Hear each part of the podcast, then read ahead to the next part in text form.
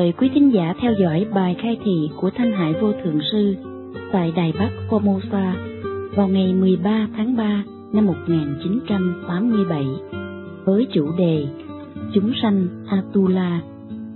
Bài đọc được trích từ bộ sách Bí quyết tức khắc khai ngộ, hiện đời giải thoát, sách khai thị, quyển 1.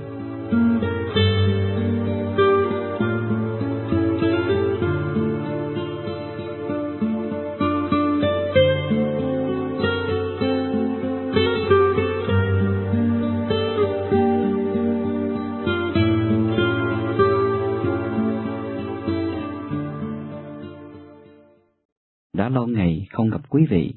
Hôm nay, tôi nói về vấn đề của Atula cho quý vị nghe. Không biết quý vị có chịu nghe không? Ở Formosa, có rất nhiều người chỉ cách tọa thiền, hay dạy người ta làm này làm nọ. Tôi nghe nói ban đầu còn có chút cảm ứng, nhưng sau một thời gian thấy có nhiều rắc rối. Có nhiều người phát điên vì tẩu hỏa nhập ma. Có nhiều người đến hỏi tôi về vấn đề đó. Họ kể rằng những người đó có thần lực, có thể dạy người ta nhảy đi nhảy lại, hoặc là thân thể lắc tới lắc lui. Nhiều người rất hiếu kỳ, rất ưa thích. Từ trước đến giờ không biết bắt ấn, đến đó học cũng biết bắt ấn ngay, tối thiểu cũng biết nhảy đi nhảy lại, thân thể chấn động. Trải qua một khoảng thời gian, những người đó sinh ra nhiều chuyện buồn phiền. Nhiều người đến hỏi tôi, và họ phàn nàn về vấn đề này nhưng còn nhiều người vẫn tin điều đó. Nên hôm nay, tôi nói về đề tài này, không phải chỉ ở Formosa mới xảy ra những như vậy. Khi tôi ở Đức, cũng gặp rất nhiều thứ người này. Thầy của họ không phải là chân sư. Khi về nhà, cả ngày lẫn đêm, đều nghe thấy âm thanh. Âm thanh đó không phải là âm thanh mỹ diệu, mà là tiếng nói của người nào đó, rất ồn, làm cho người nghe không ăn không uống được. Nó không để cho mình ngủ nghỉ, nghe nhiều sẽ mệt, thân thể yếu đuối, thần kinh bất thường. Thật ra, chuyện này cũng không có gì thần bí. Những chúng sanh đó phần nhiều đều là chúng sanh Atula với đẳng cấp rất thấp. Khi chúng vãng sanh, nếu như không có phước báo lớn, không thể lên trời. Người có nhiều phước báo một chút thì làm thiên nhân. Có phước báo lớn nhất mới có thể làm Bồ Tát. Còn thành Phật thì rất ít. Bây giờ chúng ta không nói chuyện thành Phật. Đời trước, nếu như không có nhiều phước báo, cũng không phạm tội lớn, sau khi chết, không xuống địa ngục, cũng không làm cô hồn quỷ giải đi phiêu lưu, mà trở thành chúng sanh Atula với đẳng cấp thấp. Ở Atula cũng chia ra hai cấp bậc, hạng thứ nhất là thiên đàng, hạng thứ hai là địa ngục. Nhưng địa ngục đó cũng giống như thiên đàng, đều là ở Atula. Người trong địa ngục của Atula không thể ra ngoài, cũng như tội nhân bị nhốt trong tù, không có tự do.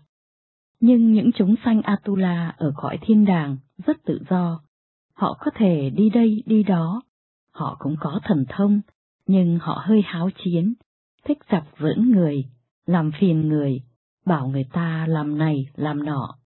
Thật ra chỉ muốn chọc cho vui thôi, có lúc không có ác ý gì.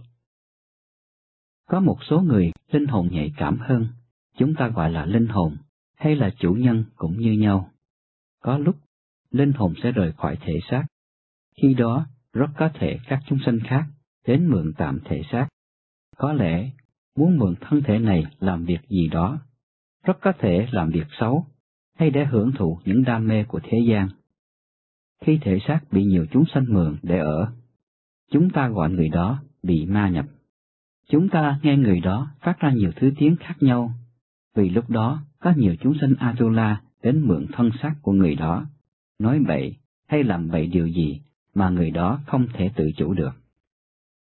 Nhưng có loại Atula hiền hơn, họ chỉ đến chơi với mình rồi đi, trường hợp đó không đến nỗi gì. Có loại Atula rất tham, họ thích dùng thân xác của người ta như một vật sở hữu. Khi chiếm được rồi, họ không muốn bỏ đi. Cũng như khi chúng thấy có căn nhà trống, thì tự động vào ở. Sau này, đuổi họ không chịu đi, mà còn muốn chiếm lấy căn nhà đó. Nếu không tu chánh đạo, linh hồn lại mẫn cảm. không có sư phụ chỉ dẫn, lại không có lực lượng bảo hộ, sẽ gặp loại Atula với cấp bậc thấp. Khi họ nhập vào, mình cũng không biết, có lúc nghe như có người nói trong tai, nhưng không thấy người, đôi khi cũng thấy được người, nhưng phải coi mật độ mẫn cảm của chúng ta như thế nào. Có người có thể thấy ma quỷ, thấy chúng sinh Atula. Khi chúng sanh Atula đến, họ không muốn mình thấy họ là Atula.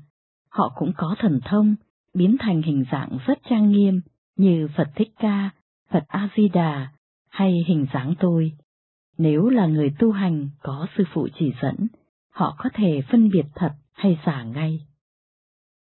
Ví dụ, Atula biến thành hình dáng của tôi, dùng hóa thân đến nói chuyện với mình. Nếu là học trò của tôi, có thể phân biệt ngay được là Atula giả dạng ra hay hóa thân thật của tôi đến. Nhưng nếu không theo tôi học, hoặc không có chân sư chỉ dẫn, sẽ bị Atula phỉnh gạt, bảo làm này, làm nọ. Chúng giả thành Phật A-di-đà, Chúa Giêsu, Quán Thêm Bồ Tát. Người thấy tưởng là gặp Bồ Tát nên lạy. Họ bị Atula sai chủ trò, thường làm toàn chuyện bậy bạ. Sau đó, Atula còn bảo người đó đi dạy người, bảo họ đi truyền pháp, làm các thứ ấn, nhảy đi nhảy lại rất kích động. Hay là bên trong có tiếng nói, bảo làm việc này, việc nọ, nhưng toàn là chuyện không có ích. Phật hóa thân giả, phần đông nói không đúng. Đôi khi cũng có thể đoán trước được vài chuyện nhỏ nhặt. Nhưng đa số toàn là giả, không đúng. Ví dụ, Phật giả nói, ngày mai sẽ xảy ra chuyện gì đó, kết quả không có việc gì xảy ra, nhưng có lúc cũng trúng. Khi thứ ma đó đến, người tu hành chân chính sẽ biết, người tu hành không chân chính sẽ không biết. Khi chúng sanh Atula chiếm được thân thể của chúng ta, hay tạm nhập vào thân của chúng ta, nó có thể sai khiến chúng ta làm rất nhiều việc, chẳng hạn như bảo mình đi đánh nhau với người khác. Tám tháng trước, tôi qua Đức, ở tại một ngôi chùa, có một người đàn bà Âu Lạc, tối ngày cứ bị chúng sanh vô hình làm phiền. Nó mách cho bà ta biết, con bà hư hỏng làm sao, con dâu bà hư như thế nào, và đối xử với bà không tốt ra sao. Toàn là chuyện không có thật, nhưng chúng cố ý làm cho người ta bất hòa. Sau đó chúng còn xúi bà cầm cây đi đánh người ta, dùng bạo lực, lấy dao rượt chém mọi người. Tuy chưa có án mạng, nhưng nếu việc này xảy ra thường xuyên, cũng đủ để bị mất việc làm. Ở nhà, bà ta cũng không an phận. Bà ta không thích con mình, cũng không thích con dâu, cả ngày chỉ cãi nhau. Nghi ngờ tất cả mọi người. Atula suối bà nghĩ rằng ai cũng không tốt với bà, ai cũng cho rằng bà rất xấu. Năm phút nữa họ sẽ đến đánh bà, hay hai tiếng nữa họ sẽ làm những việc không tốt. Người bị ma nhập dễ tin lời của Atula nên thường hay cãi nhau với người khác. Thứ ma đó thích làm cho người ta bất hòa, và vì chúng là Atula nên bản tính của chúng rất hiếu chiến. Lúc còn làm người, chúng thích đánh nhau, chết rồi làm Atula vẫn chưa bỏ được tính háo chiến. Chúng lợi dụng thứ người nhạy cảm, không có trí huệ, dễ tin lời người, làm cho người ta bất hòa với nhau, rồi chúng đứng ngoài cười chơi. Đôi khi chúng hóa thành Phật Thích Ca, Quán Thế Âm Bồ Tát, Tế Công Hòa Thượng hay các vị thần. Các chúng sanh Atula đó đều tự xưng mình là Phật, là thần nào đó, đến dạy người, bảo người ta dâng lễ hay nói kinh gì đó. Có lúc nói những đạo lý rất hay, vì chúng đã từng học qua. Con người chúng ta cũng có thể học, tại sao ma không thể học? Chúng sanh Atula có nghe kinh, rồi sau đó nói lại cho người ta nghe, bảo người ta thỉnh lễ bái lại cúng dường. Có lúc còn khuyên người ta nên lấy nhiều vợ, vì chúng rất thích đàn bà, rất háo sắc. Chúng không có thân thể, không có thể hưởng thụ lạc thú trên thế gian, nên mới xúi người ta kết hôn cho nhiều, hay bảo người ta ăn mặn, ăn món gì nó thích ăn. Muốn hưởng thụ, chúng phải mượn thân xác hoặc lợi dụng thân thể của một người nào đó. Chúng ta thích hút thuốc hay uống rượu, đều vì bị ảnh hưởng của Atula, chứ không phải chính chúng ta muốn. Người có tu hành, mắt trí huệ mở rồi, sẽ thấy được người hút thuốc là hít thuốc độc. Những người cờ bạc, rượu chè đều bị chúng sanh Atula vô hình bao vây. Chúng rất thích mùi thuốc. Chỉ cần hít vào là chúng cảm thấy rất khoan khoái, vì chúng không có thân thể nên không thể hút thuốc, cờ bạc hay uống rượu, nên mới lợi dụng người hơi yếu đuối, nhạy cảm, xúi biểu họ làm những việc đó cho chúng.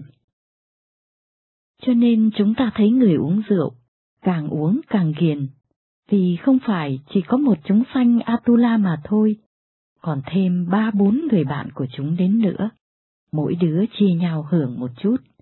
Atula đến càng nhiều, người uống rượu càng nhiều, họ rất khó cai rượu, dù có muốn cũng khó sửa đổi được.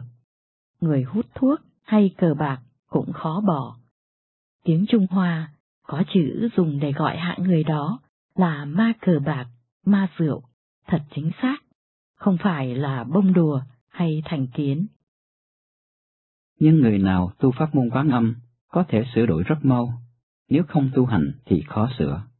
Có mấy người đồng tu mỗi ngày thường hút ba đến bốn bao thuốc lá, sau khi thọ pháp liền bỏ hút. Đến bây giờ một điếu cũng không hút. Họ còn gây ảnh hưởng cho bạn bè, cũng bỏ hút thuốc luôn. Uống rượu cũng vậy. Có người sống đến 50 tuổi, uống rượu cả đời, nhưng sau khi thọ pháp liền thay đổi. Tu pháp môn của tôi có thể sửa đổi liền, hiện giờ thuốc cũng không hút, rượu cũng không uống, thịt cũng không ăn. Họ thay đổi thật nhanh chóng, thật tự nhiên.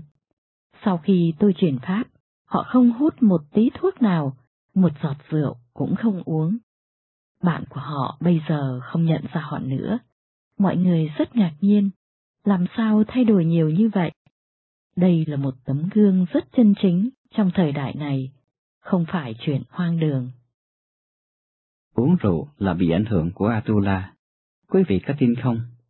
Có ai thấy như vậy không?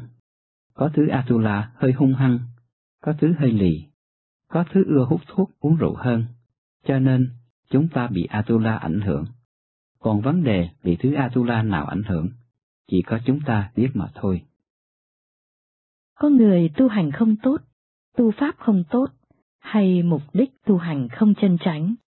Tuy rằng có tu hành, nhưng bản thân không sạch. Ví dụ tu hành vì muốn đạt danh lợi và thần thông, hay tu hành mà không bỏ được dục vọng, vẫn thích ăn thịt chúng sanh, uống rượu, tà dâm. Nếu quá đáng, phạm quá nhiều, sẽ bị Atula lợi dụng thân thể để làm việc xấu, đó là gặp thứ Atula hạng nặng. Thứ Atula kém lợi hại hơn, chỉ làm cho chúng ta bất hòa với người khác. Còn Atula hiền hơn nữa, sẽ khiến cho chúng ta hút thuốc, uống rượu. Atula không phải chỉ lợi dụng người tu hành mà thôi, chúng có thể lợi dụng bất cứ người nào. Thứ Atula hạng nặng, ưa thích lợi dụng người tu hành không sạch, hay có mục đích không đơn thuần. Atula hạng nhẹ hơn thì lợi dụng người nhạy cảm hay trí lực yếu kém.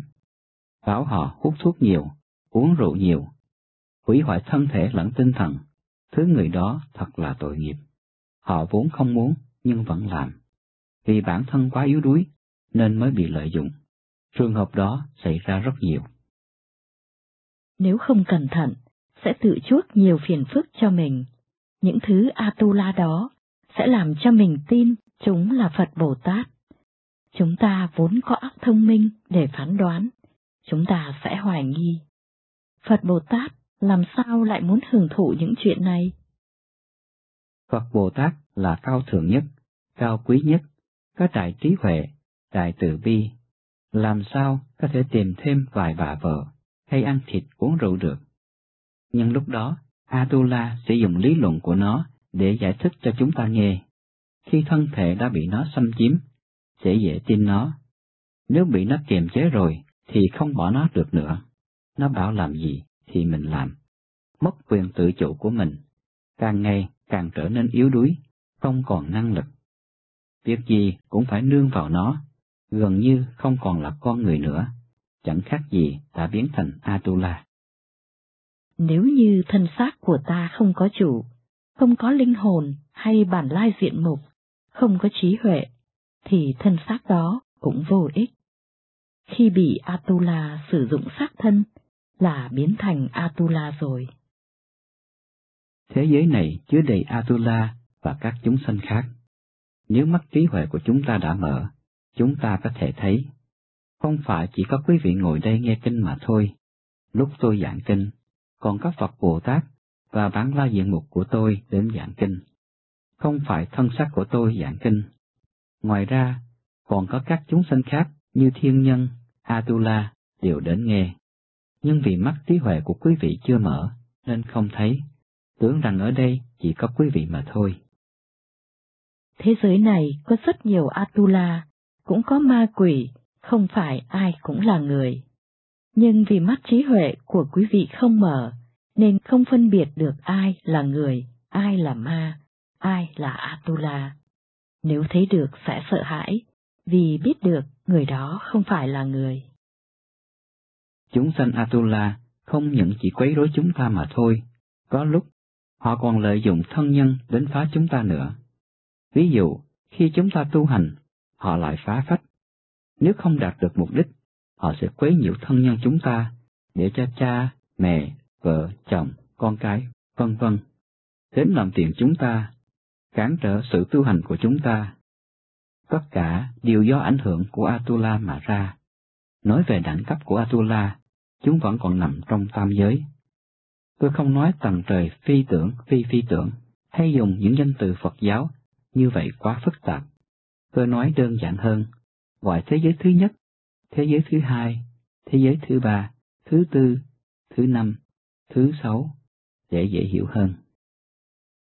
Thế giới thứ nhất đầy chúng sanh Atula, thế giới thứ hai hiền hòa hơn, người hơi có trí thức mới có thể đến đó. Trong thế giới thứ hai còn chia ra rất nhiều đẳng cấp. Trong kinh Phật có nói, tôi không muốn phí thì giờ của quý vị. Nếu quý vị muốn nghiên cứu thêm, về nhà đọc tự điển hay kinh điển Phật giáo sẽ hiểu rõ.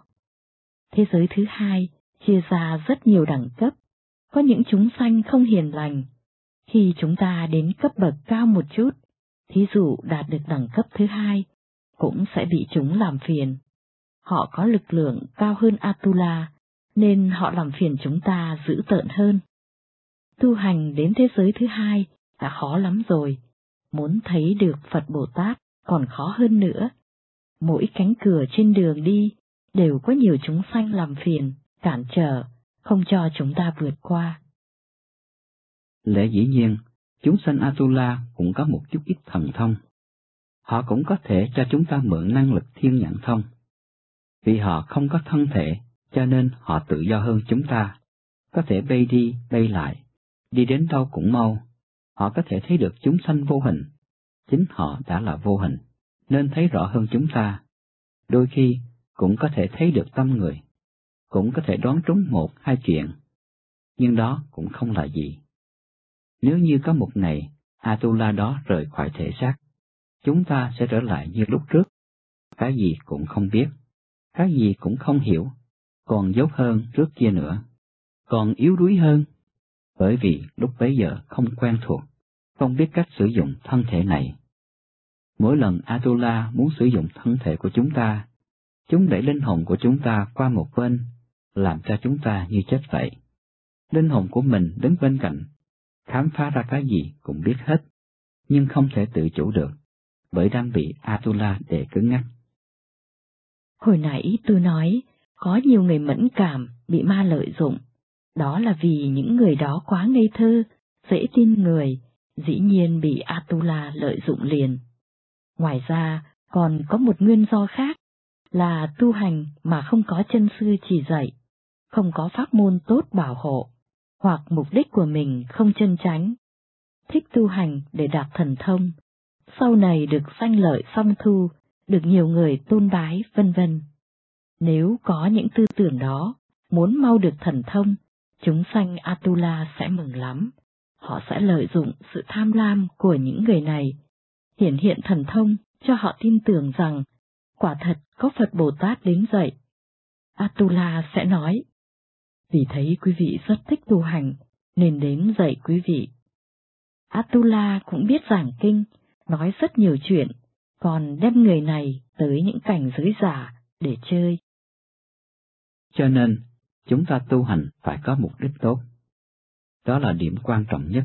Lý tưởng cao, tức là tự cầu giải thoát, đồng thời độ chúng sanh liệu thoát sanh tử. Ngoài mục đích cao quý đơn thuần, còn phải có một pháp môn tốt, minh sư cao cường, tu hành mới an toàn. Không phải mỗi ngày điếm hơi thở, một, hai, ba, bốn, rồi tưởng là tu hành, đó chỉ là phương pháp sơ bộ mà thôi. Như đã nói lúc nãy, nếu tu hành mà tham thần thông, sẽ bị Atula giả dạng Phật Bồ Tát để phỉnh gạt, rồi dẫn đến những cảnh giới giả, ví dụ cảnh Tây Phương. Nhưng cõi Tây Phương này đương nhiên là giả, không phải Tây Phương thật, tịnh độ thật. Atula cũng có năng lực tưởng tượng đó. Đối với hạng Atula có phước báu cao một chút, họ có thể chuyển biến ra cảnh giới giả, họ sẽ biến hóa một phần rất nhỏ của cảnh thế giới Tây Phương, đem người đó lên coi chơi. Người phàm chúng ta chưa đi qua thế giới qua thế giới Tây Phương tịnh độ thật, nên không cách nào biết Tây Phương tịnh độ thật, nên không cách nào biết thấy là thật hay giả. Tình trạng đó như người bị thôi miên hay uống rượu vậy, người ta có nói gì cũng cho là đúng, tự mình không có sự sáng suốt, đầu óc không rõ ràng, người ta nói gì nghe qua cũng mơ hồ, thấy Phật giả tưởng là Phật thật, liền đảnh lễ, cũng không dám lại gần gũi nữa, sợ làm vậy là không tôn kính Phật, như vậy làm sao biết phân biệt thật giả. Vị Phật giả sẽ nói, quý vị đã thành Phật rồi, thành A-la-hán, hay thành Bồ Tát nào đó.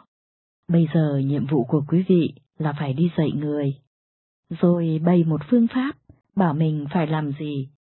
Hiện nay chúng ta thấy có nhiều người xưng là thầy, ra dạy người, cũng làm cho người ta có cảm ứng, thân mình nhảy đi nhảy lại, hay là lắc qua lắc lại, hay là làm các thứ tay ấn, nghe có tiếng nói bên tai, hoặc tiên đoán ngày mai sẽ xảy ra việc gì, hôm sau sẽ gặp chuyện gì, vân vân. Chúng sanh Atula cũng có thể chữa bệnh, nhưng lực lượng có hạn, chỉ có thể trị những bệnh nhỏ, nhưng chúng ta càng lúc càng tin. Sau khi tin rồi, chúng sanh Atula bảo gì, thì chúng ta sẽ làm nấy. Đôi khi, Atula hóa ra một chiếc đĩa bay, chở một hai người trong đó, cũng dẫn chúng ta đi chơi, chúng ta lại tưởng là thiên nhân đến. Sự thật, nơi chúng ta đi chơi chỉ là thế giới của Atula mà thôi. Nhưng tôi nói để quý vị rõ, chỗ ở của Atula rất đẹp đẽ. Nếu chúng ta vào đó, sẽ tưởng lầm là thiên quốc, là nơi cứu cánh niết bàn, bởi chúng ta không biết phân biệt thật giả. Thế giới của họ còn đẹp hơn thế giới của chúng ta gấp trăm lần. Người nữ ở đó cũng rất đẹp đẽ, cho nên nếu không có chân sư, không có người hướng dẫn tốt, dù mình tu hành đến đó, hay có Atula đem mình đi, chúng ta cũng sẽ lầm đường. Cảnh giới đẹp đẽ đó, chúng ta cho là quá tốt, quá đẹp. Nếu bây giờ tin họ, sau khi chết đi, họ sẽ đem chúng ta lên cõi đó. Lúc sanh tiền, nếu như không có phước báo, sau khi chết sẽ xuống địa ngục.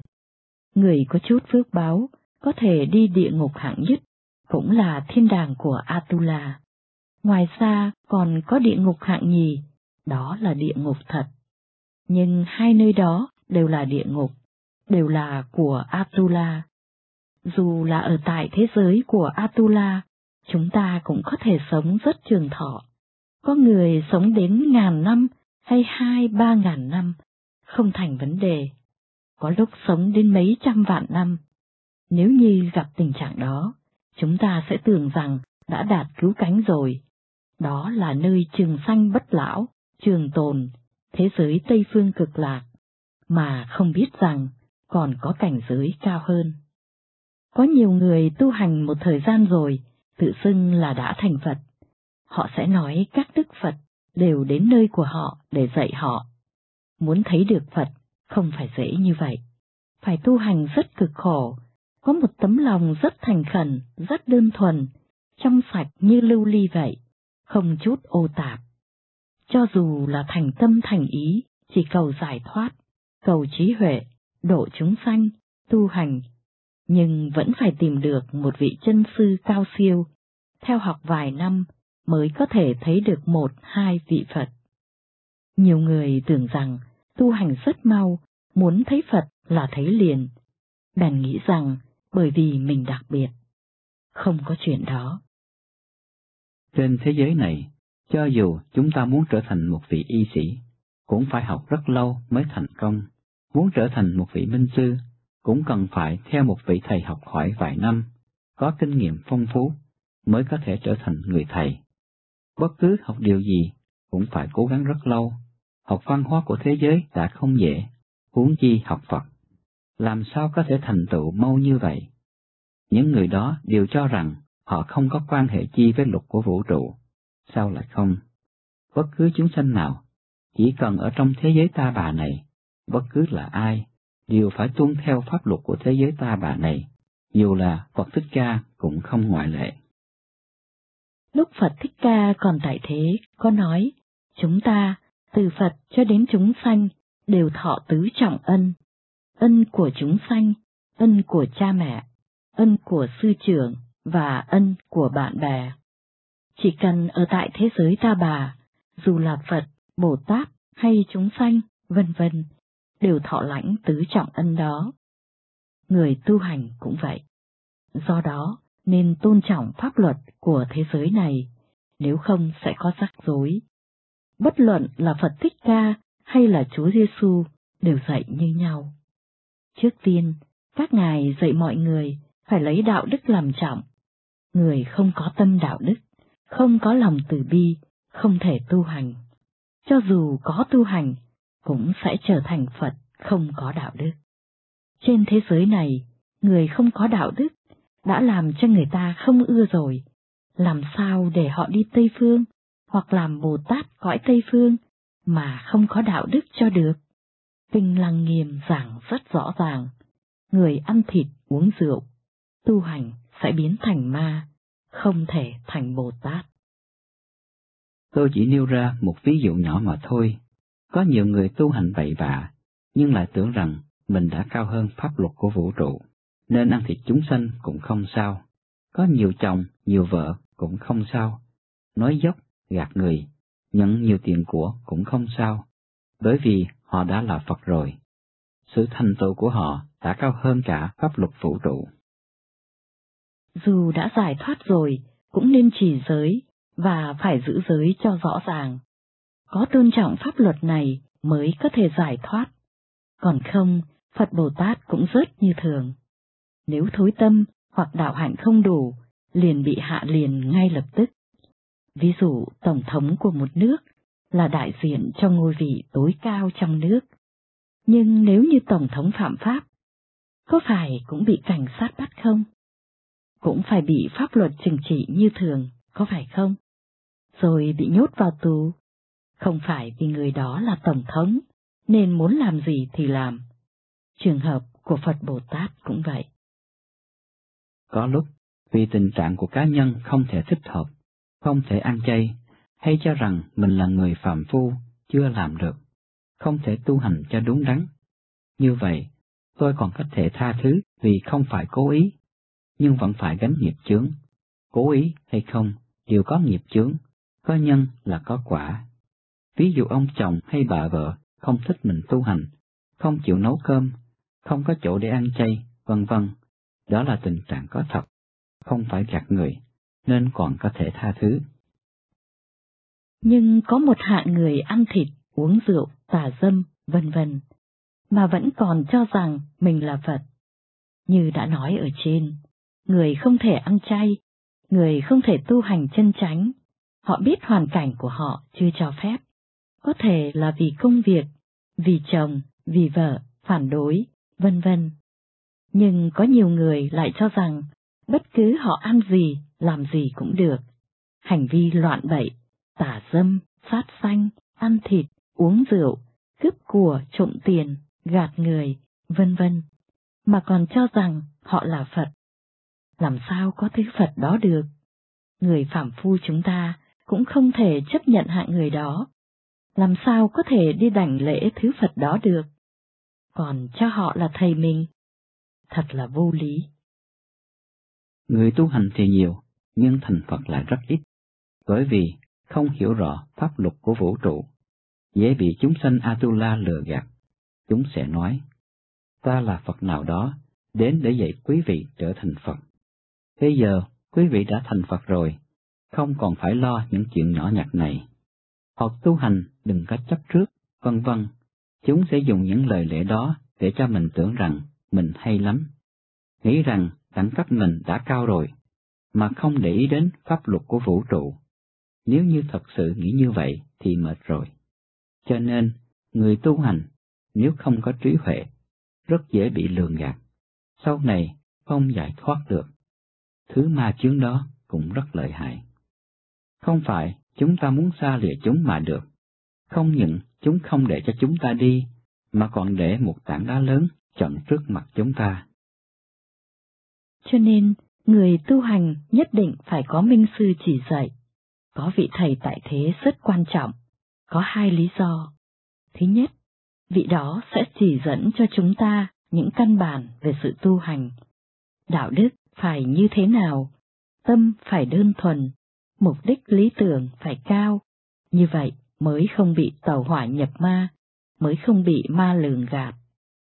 Thứ hai, ví dụ như trong lúc chúng ta tọa thiền, thấy được vị thầy của chúng ta, chúng ta sẽ nhận ra, bởi vì chúng ta biết được dung mạo bề ngoài của vị thầy. Nhưng nếu như không có vị thầy của đời này, lúc tọa thiền mà gặp đại sư thời quá khứ xuất hiện đến dẫn đi, hay là giảng kinh cho chúng ta nghe, chúng ta cũng không có cách biết được đó có phải là vị đại sư thời quá khứ hay không. Bởi vì chúng ta chưa từng gặp Phật Thích Ca, đã mất hơn 2.500 năm. Chúa Giêsu cũng mất gần 2.000 năm rồi. Thông thường, chúng ta thấy hình dáng của các ngài đều là do người tưởng tượng mà họa ra hay tạo tượng. Cho nên nếu lúc tọa thiền, các ngài xuất hiện bên trong của chúng ta, chúng ta cũng không biết được các ngài là thật hay giả, chỉ thấy được vị thầy của đời nay mới biết được thật hay giả. Lúc chúng ta tọa thiền lên cảnh giới cao sẽ gặp được minh sư thật. Họ sẽ giải quyết những phiền phức của chúng ta, giúp đỡ chúng ta vượt qua chướng ngại, dẫn chúng ta lên cảnh giới cao hơn. Lúc đó mới thật thấy được các vị minh sư thời quá khứ. Còn không, chỉ lo tự mình tu mò, có thấy được những vị minh sư trong thời quá khứ đi nữa, đều không có đáng tin cậy được. Bởi vì chúng ta không biết diện mạo của Chúa Giêsu hay Phật Thích Ca khi còn tại thế ra sao. Cảnh giới qua tu la đều có đầy hình dáng gạt người đó. Cho nên chúng ta tu hành nhất định phải có minh sư chỉ dẫn. Bởi vì khi chúng ta đi qua cảnh giới Atula, vị minh sư sẽ nói cho chúng ta rõ, cái này đừng có coi, nhắm mắt lại đi qua cho mau, còn không thì vị minh sư sẽ che lại cảnh giới không tốt đó. Như vậy chúng ta không còn thấy được. Khi tọa thiền, chỉ thấy một màn đen mà thôi, hay là thấy như là tấm màn cửa treo trước mặt, chỉ cảm thấy sáng mờ mờ mà thôi. Như vậy, vị minh sư mới có thể kéo chúng ta lên, đợi cho ra khỏi cảnh giới của Atula mới vén màn ra cho chúng ta xem. Bởi vì nếu như định lực tu hành chưa đủ, thấy cảnh đẹp của Atula hơn trần gian nhiều, sẽ bị Atula kéo đi. Khi bị kéo đi rồi, dù là chân sư có nói rõ sự thật chăng nữa, mình cũng không tin lời. Chúng sanh Atula sẽ nói, thầy của quý vị không phải là A-di-đà, vân vân. Nó sẽ dùng đủ thứ phương pháp đến dụ mình, lừa gạt mình, đợi đến khi mình phát giác bị lừa gạt là đã quá trễ rồi. Cho nên, tu pháp môn chân chính có thể không thấy cảnh giới được ngay, bởi vì nếu còn ở cảnh giới thấp, minh sư sẽ không cho mình thấy, nhưng sẽ có một chút ấn chứng, ví dụ như thấy được ánh sáng, hay thấy được con đường, vân vân. Chúng ta biết được chúng ta đi đến đâu, chỉ không thấy cảnh giới mà thôi. Thấy được cảnh giới không nhất định là có ích lợi. Thấy được cảnh giới thấp, chỉ dễ bị họ dụ gạt, làm chúng ta mê lạc vào đó, rồi thì khó mà ra được. Bởi vì thích cảnh giới đó, Atula sẽ dẫn chúng ta đi, dùng đủ mọi kế làm cho chúng ta tin, sau này trở thành bộ hạ của chúng. Dù cho có thấy Phật đi nữa, chúng ta cũng đừng nên mừng, vì đó còn chưa phải là nơi cứu cánh. Cần phải vượt qua cảnh giới âm sắc này mới có thể tìm được cái chủ quyền chính của chúng ta. Bởi vì nếu còn âm sắc, còn Phật, còn ta, thì vẫn còn ta thấy được Phật, vẫn chưa phải ta là Phật. Cho nên khi tọa thiền, thấy Phật hay Minh Sư xuất hiện, đó đều chỉ là muốn dẫn mình lên cõi cao hơn một chút mà thôi. Bởi vì tu hành tới một đoạn thời gian, đạt đến cảnh giới nào đó, chúng ta như đụng phải trần nhà, lúc đó chúng ta có nỗ lực bằng mọi cách, cũng không thể nào vượt qua. Không có gì có thể đem chúng ta lên, trừ phi có vị minh sư đến kéo chúng ta, dẫn chúng ta xuyên qua tầng chướng ngại. Sau đó, chúng ta mới có thể tiếp tục đi. Cho nên, phải có một vị thầy hướng dẫn mình, chứ không phải tọa thiền, thấy sư phụ ở bên trong xuất hiện, đem chúng ta đến cảnh giới cao hơn, cho rằng ngon lắm rồi. Như vậy, vẫn còn là ta có sư phụ, ta tôn bái sư phụ, còn chưa phải là ta là minh sư. Còn phải trở thành minh sư mới đúng, từ chúng ta là minh sư, đạt được cái đẳng cấp đó mới là cái cảnh giới tối cao. Trước khi còn chưa nhận thức được chúng ta là minh sư, cần phải có những vị minh sư khác dẫn chúng ta đi. Cho nên, trong thiền tông có nói, Phật đến chặt Phật, ma đến chặt ma. Nhưng đa số người chỉ nói qua miệng mà thôi, tự họ không có thể nghiệm. Họ tưởng rằng không cần thành Phật, không muốn khẩn cầu điều gì là hay nhất. Không phải như vậy. Tự mình cũng phải có thể nghiệm mới có thể nói Phật đến chặt Phật. Nếu như Phật cũng không thấy, vậy chặt cái gì? Chặt Phật là bởi vì muốn đi đến cảnh giới cao hơn một chút. Ở Ấn Độ, có một vị tu hành rất nổi tiếng, Ngài tu hành mấy chục năm mới trở thành vị đại sư. Khi chưa thành Phật, còn chưa thành tựu kim cang tam muội, tức là trước khi đạt được A Nậu Đa La Tam Miểu Tam Bồ Đề tới cứu cánh. Ngài rất tôn bái một vị nữ thần, cũng như chúng ta tôn bái Quán Thế Âm Bồ Tát vậy. Ngài quá tôn bái vị nữ thần đó, Ngài rất thích gặp được vị nữ thần đó. Tôn bái một thời gian, cái tượng Phật đó như sống dậy. Mỗi ngày, Ngài đều có thể nói chuyện với tượng Phật đó. Ngài đến chùa đó, tượng Phật đó cũng đến nói chuyện với Ngài, dạy Ngài đủ thứ, bởi vì Ngài quá ưa thích, cho nên rất gần gũi. Nhưng sau này, Ngài gặp sư phụ của Ngài, nghe sư phụ của Ngài giảng kinh, Ngài mới biết tình trạng đó vẫn chưa phải là cứu cánh. Ví dụ, chúng ta rất ưa thích Quán Thêm Bồ Tát, hay là Chúa Giêsu, hay là Đức Mẹ Maria, cho nên rất có thể có một ngày mình sẽ giao thông với các vị thánh nhân đó, nói chuyện với họ, hay là gặp họ vân vân. Lúc đó, nhất định chúng ta sẽ cảm thấy rất ngon lành.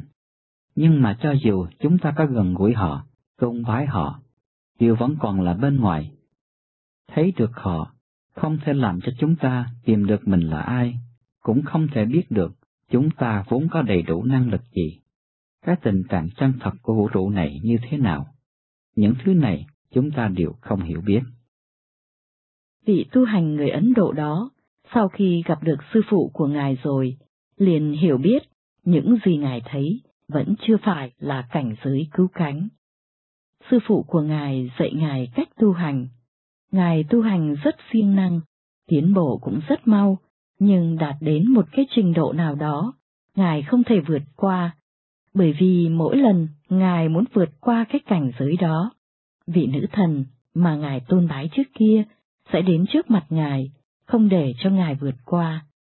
Như vậy một khoảng thời gian rất dài, ngài đều không thể vượt qua cái chướng ngại có âm sắc này.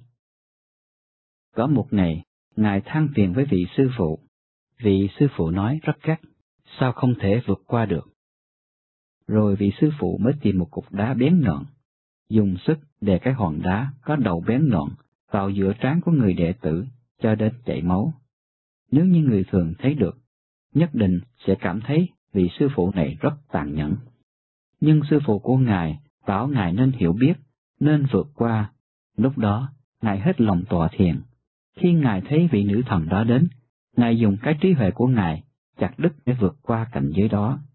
Nói nghe thì dễ lắm, nhưng mà quý vị trước khi còn chưa có gặp cái thứ cảnh giới đó, không thể nào tưởng tượng được. Trên thực tế, không có đơn giản như vậy. Những vị thầy ở đẳng cấp cao không dạy chúng ta những trung tâm thấp, bởi vì trên thân của chúng ta có rất nhiều trung tâm có thể tu hành, chúng ta gọi là chakra. Nếu như chúng ta tu đơn điền, cũng sẽ có rất nhiều lực lượng, tu tâm luân cũng có rất nhiều lực lượng, tu cái gì cũng có lực lượng, cho dù nhìn sóng mũi cũng có lực lượng, nhưng vẫn chưa phải là trung tâm cứu cánh. Nếu như chúng ta tu những bộ vị từ con mắt trí huệ xuống, sau này muốn tu cảnh giới cao cũng không dễ, bởi vì cái tâm của chúng ta đã quen đặt tại trung tâm thấp, không dễ gì đi lên. Cho nên các vị đại sư không dạy người để tâm vào cảnh giới thấp. Từ mắt trí huệ trở xuống, đều là hệ thống bài tiết, nhìn ngó rất dơ. Cái cảnh giới mà dùng cơ quan bài tiết để tu, vẫn còn nằm trong thành, chủ, hoại không. Có thành, chủ, hoại không là không thể vĩnh cửu được. Chúng ta nghe nói rất nhiều pháp môn tu hành, nhưng không biết pháp môn nào mới là tốt nhất. Nhiều người tự xưng họ là thiền sư cao nhất. Có người tu hít thở, tu đơn điền, cũng có được cái gì đó, nhưng đều không có cứu cánh. Điểm đó chúng ta chỉ cần tham khảo kinh điển là biết ngay, hay là tự mình tu hành rồi, cũng sẽ biết được những phương pháp này đều không cứu cánh. Người tu hành cao, họ không coi tivi, không coi điện ảnh, không nghe âm nhạc, vân vân. Vì sao? Bởi vì chúng ta vốn đặt tâm ở bên ngoài, đặt tâm ở rất nhiều nơi. Mới mở mắt là đã thấy thế giới bên ngoài, tai cũng nghe tiếng thị phi bên ngoài, cho nên không dễ phản văn tự tánh, không dễ gì tập trung vào bên trong. Nếu như còn muốn nghe âm nhạc, thì còn làm cho tâm chúng ta phân tán bên ngoài. Cho nên bậc đại tu hành không nghe âm nhạc, cũng không nghĩ đến dục lạc của thế tục. Bởi vì không dễ gì để tâm ở bên trong, thì sao lại còn muốn nghe nhạc để phân tán nó ra ngoài? Tôi mới nói, có nhiều cách tu hành, đặt tâm ở cái trung tâm, từ con mắt trí huệ trở xuống. Những trung tâm đó đều là thành trụ hoại không, không phải cảnh giới vĩnh cửu. Trên thân thể của chúng ta, trí huệ nằm ở đâu, quý vị có biết hay không? Trước hết, chúng ta không nói đến vấn đề trí huệ hay là thần thông. Nơi quan trọng nhất của chúng ta có phải là đầu óc hay không? Bất cứ chúng ta nghĩ gì, đều phải dùng đầu óc, phải tập trung đầu óc thì mới có thể giải quyết được vấn đề hay là chướng ngại của chúng ta. Nếu như đem ý thức của đầu óc quan trọng này đặt ở các trung tâm ở giữa, có phải là không hợp lý phải không?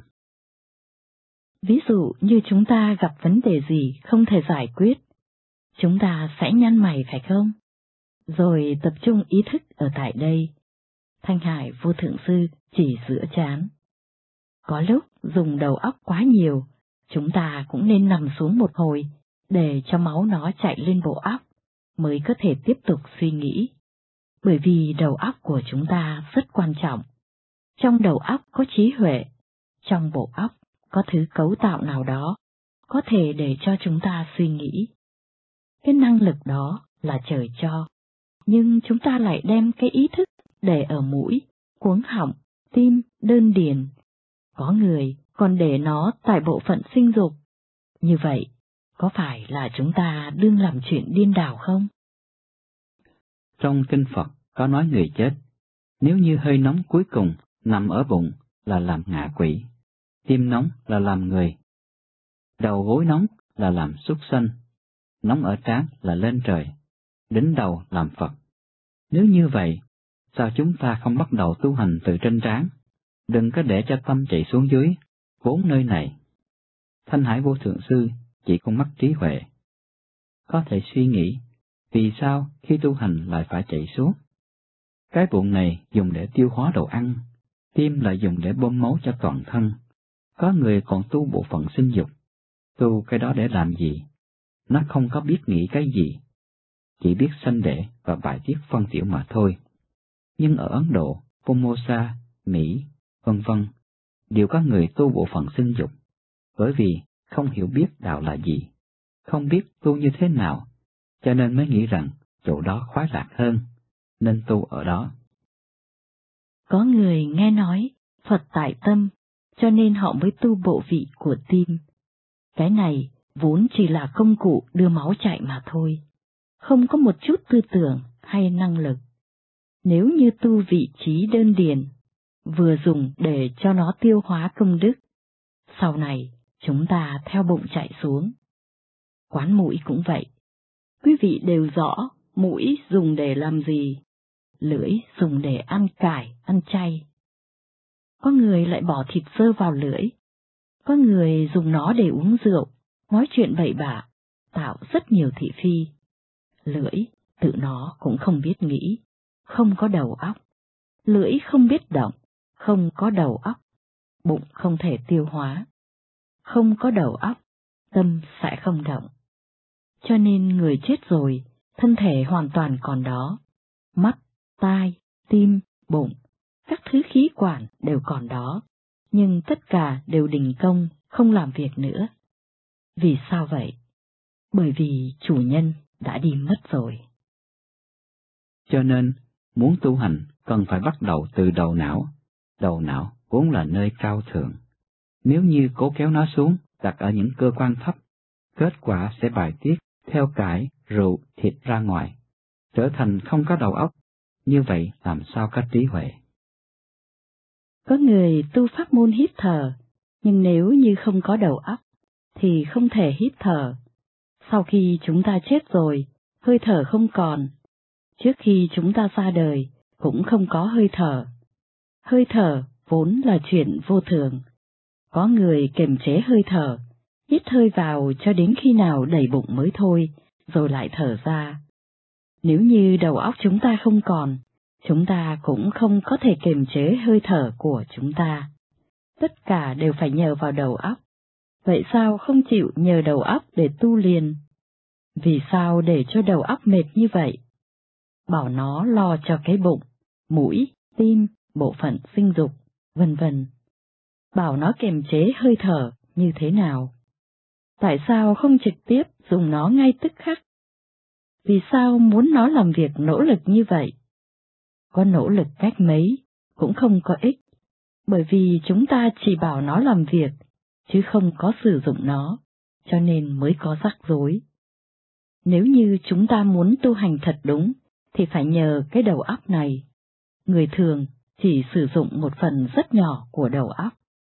Chúng ta thường nói, người đại tu hành có trí huệ rất lớn, bởi vì họ dùng đầu óc nhiều hơn. Có người có thể hoàn toàn phát huy cái công năng của toàn bộ đầu óc, cho nên họ có thể biết hết tất cả mọi việc, biết hết toàn cõi vũ trụ. Những người đó ta gọi là Phật. Kỳ thật, thành Phật không có gì thần bí, chỉ vì họ dùng đầu óc nhiều một chút, còn chúng ta dùng quá ít, cho nên chúng ta dốt Phật thông minh, cái đầu óc này có người gọi nó là trí huệ, có người gọi nó là linh hồn, đều nằm ở giữa trán, cho nên muốn tu hành thì từ trán trở xuống chịu nên quên đi. Hít thở cũng vô thường, nên quên đi, nên dùng trí huệ tu mới đúng. Nhưng mà phải tu cách nào? Hôm nay tôi chỉ giảng kinh, không phải truyền pháp, cho nên quý vị không hiểu. Giảng kinh chỉ để cho quý vị tham khảo mà thôi. Khi truyền pháp, liền liễu ngộ ngay. Truyền pháp không cần phải nói nhiều như bây giờ. Truyền pháp hoàn toàn không nói chuyện. Tuy rằng không nói chuyện, nhưng lúc đó hữu ích nhất, có lực lượng nhất, nhận được nhiều nhất. Bây giờ tôi nói nhiều như vậy, nhưng quý vị còn chưa có được cái gì, chỉ bất quá hiểu biết một chút mà thôi. Khi tôi không nói chuyện, quý vị mới thật đắc pháp. Bây giờ thuyết pháp chỉ là giới thiệu, đàm luận, biện luận, kết bạn mà thôi. Trên thân thể chúng ta chỉ có một nơi hữu dụng nhất, nơi đó tức là con mắt trí huệ của chúng ta. Chúng ta thường nghe nói, giữa trán là con mắt thứ ba, mắt trí huệ, mắt Phật, mắt Pháp, mắt Bồ Tát, vân vân. Gọi nó là mắt, chứ trên thực tế không có mắt. Nhưng cái gì nó cũng thấy được, cho nên chúng ta gọi là mắt. Con mắt đó, cái gì cũng thấy được, cái gì cũng hiểu biết, cái gì cũng nghe biết, cái gì cũng rõ biết. Không nơi nào nó không biết, cho nên gọi là mắt trí huệ. Muốn sử dụng mắt trí huệ này, phải có chìa khóa để mở ra, mở rồi mới có thể dùng. Nếu chưa được khai mở, thì cho dù có, cũng không dùng được. Nhưng mà không phải dùng ý của chúng ta, tưởng tượng cảnh giới cao một chút, rồi trí huệ sẽ tự động biết. Không phải dùng đầu óc để nghĩ. Không cần phiền mình đi tưởng Phật, tưởng Pháp, tưởng Tăng. Trí huệ tự nhiên nó sẽ thể nghiệm được hàm ý chính của Phật, Pháp, Tăng. Như vậy mới là mờ trí huệ. Nhưng vì bây giờ chưa biết được, cho nên cần phải nghĩ, nghĩ rằng chúng ta nên thành Phật, muốn thấy Phật phải đến cảnh giới Phật, cảnh của Phật sẽ ra sao, Phật là như thế nào. Nếu như chúng ta còn kỳ vọng thấy được những thứ này, thì vẫn còn ở đẳng cấp ABC. Khi mà trí huệ thật sự mở rồi, thì tự chúng ta sẽ thấy được. Không cần nghĩ, cũng thấy được. Không cần kỳ vọng, cũng biết được. Không cần tham khảo, cũng hiểu được. Như vậy là mở trí huệ. Thứ trí huệ đó, mỗi người chúng ta đều có, nhưng chưa mở được thì không thể dùng, nên cho dù có, cũng không biết được ở nơi đâu. Những vị chân tu, họ đều biết được, họ sẽ cho mình biết trí huệ nằm tại đâu, làm cách nào để sử dụng trí huệ này. Mỗi ngày chúng ta dùng, dùng cho đến toàn Mỹ, rồi cả đầu óc hay toàn trí huệ đều là của ta. Lúc đó, chúng ta gọi là thành Phật. Bây giờ, tôi cho quý vị biết ở đây có trí huệ, nhưng mà quý vị cũng chưa biết cách dùng. Cái đó chỉ có lúc truyền pháp mới biết được. Ở đây có nói nhiều thêm nữa cũng không có ích, bởi vì khi truyền pháp không có nói chuyện. Nhưng tôi có thể cho quý vị hay, bất cứ bộ vị trung tâm nào từ chán trở xuống, đều không có trí huệ. Trí huệ ở giữa chán, ở con mắt thứ ba, hay gọi là con mắt trí huệ hoặc pháp nhãn. Ở đó có trí huệ, nhưng quý vị không biết cách mở, cho nên không hiểu biết. Cần tìm được một minh sư, thì họ mới có thể mở dùng chúng ta, chúng ta có thể sử dụng được ngay. Vị minh sư đó cũng như một chuyên gia, chuyên môn mở mắt trí huệ của người khác. Khi mở được trí huệ, chúng ta gọi là khai ngộ. Tuần trước, có một vị giáo sư dẫn 40-50 học sinh đến đạo tràng. Tuy rằng chúng là trẻ nhỏ, nhưng cũng khai ngộ được. Tôi cho họ một chút thể nghiệm của sự khai ngộ. Rốt cuộc, toàn thể đều có thể nghiệm, không người nào là không có. Tôi rất vui, trẻ nhỏ cũng có thể tu. Nếu như biết được cách mở cửa trí huệ, trẻ nhỏ cũng có được thể nghiệm của chúng. Chúng sanh đều có trí huệ đó, nhưng bởi vì chưa khai mở được, nên chưa thể dùng, thật là đáng tiếc.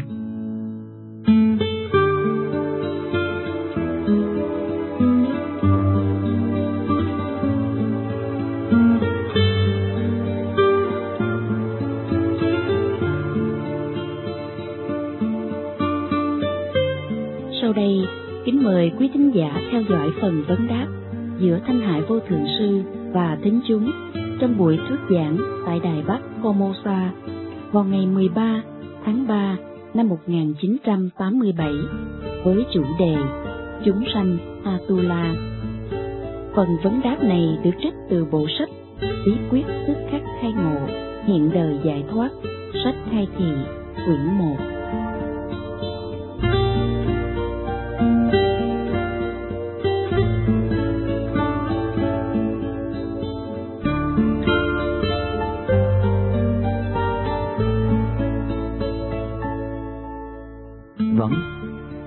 Hai người học trò.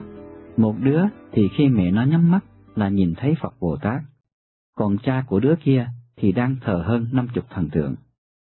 Mỗi ngày, cứ vào khoảng 7 hay 8 giờ tối là bắt đầu nghe thấy âm thanh. Chúng ta làm thế nào mới có thể giúp đỡ họ? Đáp, họ tu thứ gì? Theo ai học? Họ làm nghề gì? Như vậy quý vị bảo họ đến để gặp tôi.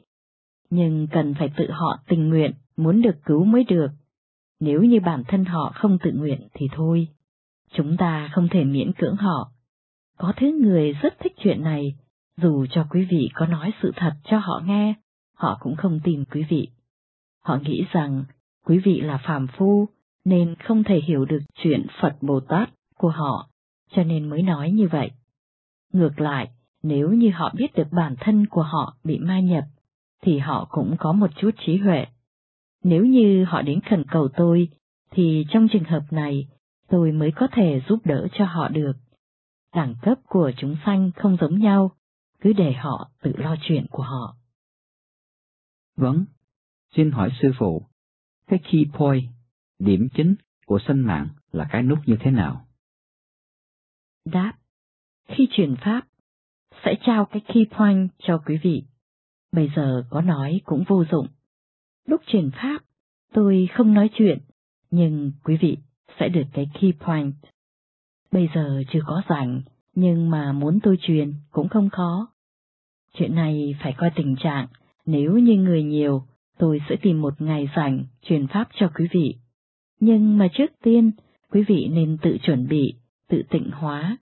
Nếu như muốn làm chúng sanh bình thường cũng không sao. Nếu như muốn làm Bồ Tát, muốn thành Phật, thì phải phát tâm từ bi, phải đoạn trừ cái thói xấu ăn thịt chúng sanh, như vậy mới có thể thành Bồ Tát. Tu pháp môn thường, muốn ăn cái gì cũng không thành vấn đề. Tu hít thở, tu đơn điền, không nhất định phải ăn chay, nhưng muốn thành Bồ Tát thì phải ăn chay ngay bây giờ, tuyệt đối không có thể ăn thịt chúng sanh nữa. Đó là quan điểm đạo đức tối căn bản, tối quan trọng. Làm sao có thể muốn làm Bồ Tát, còn chưa có bắt đầu độ chúng sanh, đã độ chúng sanh vào bụng rồi, sau này không còn chúng sanh để độ. Chúng ta vẫn muốn thành Phật, Bồ Tát, sau này đi độ chúng sanh, kết quả hoàn toàn đều ở trong bụng. Như vậy kỳ lắm. Vâng, người tu hành có thể làm mai hay không? Đáp. Đừng có làm. Chẳng lẽ không còn chuyện khác để làm hay sao? Có phải là nghề nghiệp không? Nếu như không phải, thì đừng có làm. Bảo mấy người có ý thì tự tìm đối tượng. Quý vị coi nhiều người không có người làm mai mà cũng kết hôn. Tìm không có đối tượng càng tốt, bảo họ xuất gia. Dân số Formosa nhiều như vậy mà còn dám kết hôn. Trẻ nhỏ đã gần hết cơm ăn. Người xuất gia một ngày ăn một bữa, nước nhà mới để dành được tiền. Ít trẻ con một chút, quốc gia mới không phá sản. Bảo họ xuất gia cho rồi, đừng có làm mai mối. Tìm không có vợ là nhân quả của mình, không có vợ càng tốt, có vợ để làm gì? Có vợ rồi, mình muốn ăn chay, vợ không nấu cho mình ăn, không cho mình tu hành, cản trở sự phát triển trí huệ của mình. Rất khó tìm được thứ vợ cùng tu với chồng. Phần nhiều đều như vậy. Vợ muốn tu hành, chồng cản, hay là chồng muốn tu hành, vợ cản. Cho nên đừng có làm mai cho người, để cho họ tự nhiên. Không có chồng hay vợ cũng không thành vấn đề. Kết hôn không phải chuyện lớn, nên để tự nhiên là tốt. Chúng ta đừng có dùng lực lượng của mình can thiệp vào cái nhân quả của người ta, đó là tự tạo nghiệp chướng cho mình. Vâng, sư phụ, như sư phụ đã nói, điều kiện căn bản tu hành là bản thân phải có đạo đức, tâm địa phải trong sạch, rồi còn phải có cái lý tưởng cao quý. Vậy xin sư phụ chỉ dạy, cái lý tưởng cao quý là gì? Đáp, cái lý tưởng cao quý quý vị tự biết, đừng có hỏi tôi. Được, vậy mục đích tu hành của mình là gì? Quý vị muốn thành Phật hay là muốn thành gì? Được rồi, Bây giờ tôi nói cho rõ, chúng ta tu hành là vì cái thế giới này quá đau khổ, vì muốn có lực lượng, có thể giúp đồng bào của chúng ta. Ví dụ, có một người muốn đi thế giới Tây Phương cực lạc. Quý vị thành Phật rồi, có thể dẫn họ đi. Nếu ai muốn đi, quý vị liền dẫn họ đi.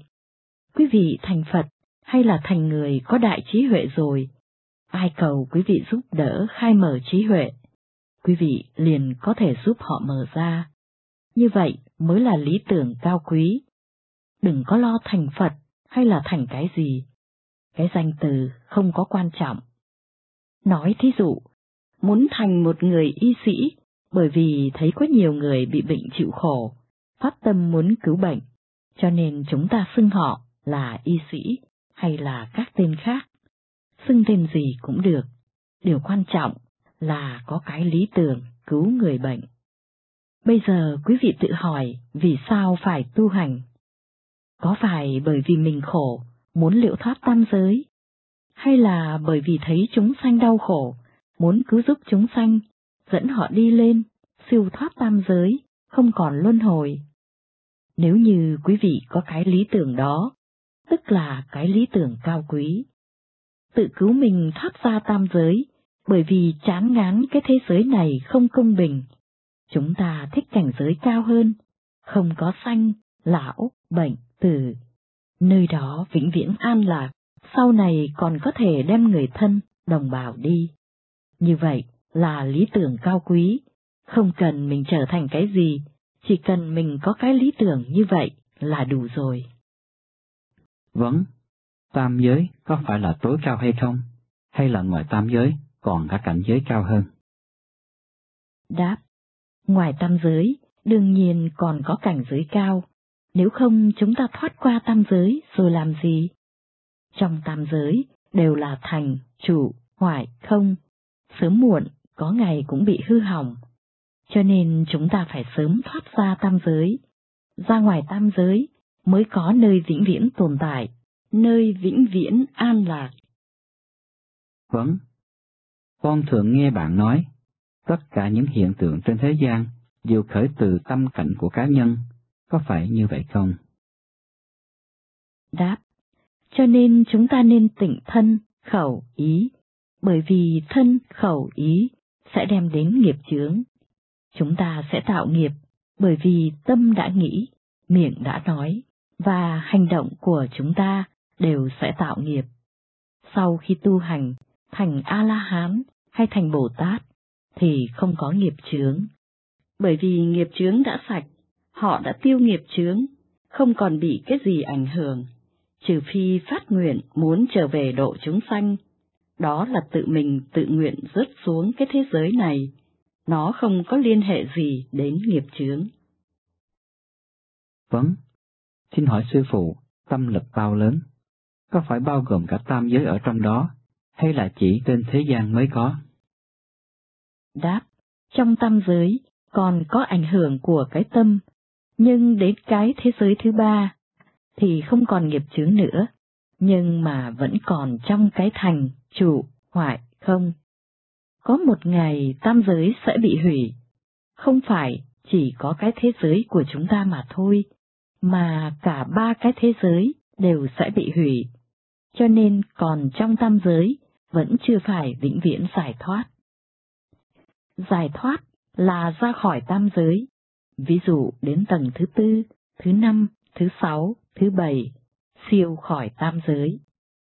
Đến thế giới thứ tư vẫn chưa phải vĩnh viễn giải thoát.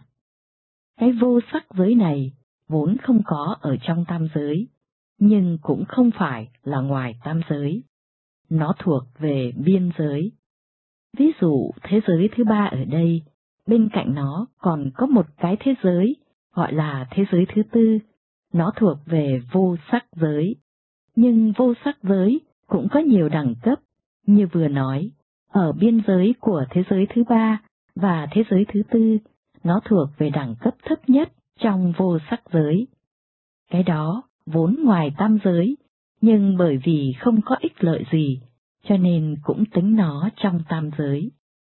Trong tương lai, đến đó cũng không có ích gì, vì vẫn chưa được giải thoát, cũng không có thể làm việc gì, vì muốn đi xuống cũng được, nhưng không thể đi lên. Tình trạng đó hơi đặc biệt, cho nên tính nó trong tam giới, nhưng nó cũng không ở trong tam giới. Phật Thích Ca dùng cái phương thức giản dị hơn để chia ra. Ngài nói trong tam giới hay ngoài tam giới, nhưng cái đó không phải là trọng điểm. Tôi không muốn tranh luận, tôi chỉ muốn nói cho quý vị, nếu như quý vị tu hành sẽ biết được là thế giới thứ tư không có ích dụng gì lắm.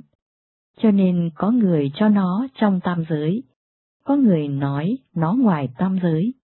Cái đó không có gì khác biệt. Lúc truyền pháp, tôi sẽ nói rõ hơn. Thiên cơ không thể tiết lộ nơi công chúng. Vâng, ngày thường tu hành, lúc tọa thiền niệm Phật, thấy được hình ảnh hay là âm thanh thì làm sao? Đáp. Quý vị niệm Phật gì? Vậy thì cứ tiếp tục niệm. Thì đừng có ngủ. Quý vị niệm như vậy không phải là tu hành, đó chỉ là niệm Phật. Phật Thích Ca không có dạy người như vậy. Chúng ta hiểu lầm pháp môn của Ngài. Chúng ta tưởng rằng tu pháp môn quán âm là niệm Nam Mô Quán Thế Âm Bồ Tát. Không phải như vậy. Tu quán âm là đẳng cấp rất cao, là pháp môn rất cao. Niệm Quán Thế Âm Bồ Tát cũng không phải là dùng miệng niệm. Bây giờ, tôi cũng không thể dạy quý vị, chỉ có thể bảo người tiếp tục niệm Quán Thế Âm Bồ Tát. Nếu như có thành tâm muốn giải thoát, muốn thọ tâm ấn, có thể đến cầu đạo, nhưng cái pháp môn của chúng ta không thể dạy ở nơi công cộng. Pháp môn của chúng ta không có nói chuyện. Tuy rằng không có nói chuyện, nhưng mình sẽ được pháp. Nhưng mà nếu thích niệm quán thế âm Bồ Tát, thì cứ tiếp tục niệm. Thấy được cảnh giới gì thì thấy. Tôi cũng không có cách nào hơn, bởi vì quý vị không thể phân biệt cảnh giới thật hay giả.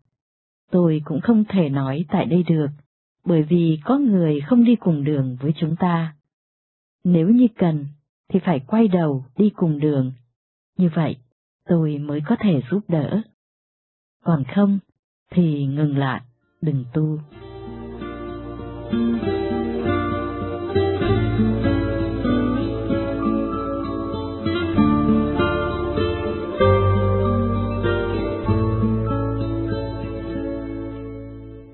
Quý thính giả vừa nghe bài khai thị của Thanh Hải Vô Thượng Sư tại Đài Bắc Formosa vào ngày 13 tháng 3 năm 1987 với chủ đề Chúng sanh Atula. Bài đọc được trích từ bộ sách Bí quyết tức khắc khai ngộ, hiện đời giải thoát, sách khai thị, quyển 1.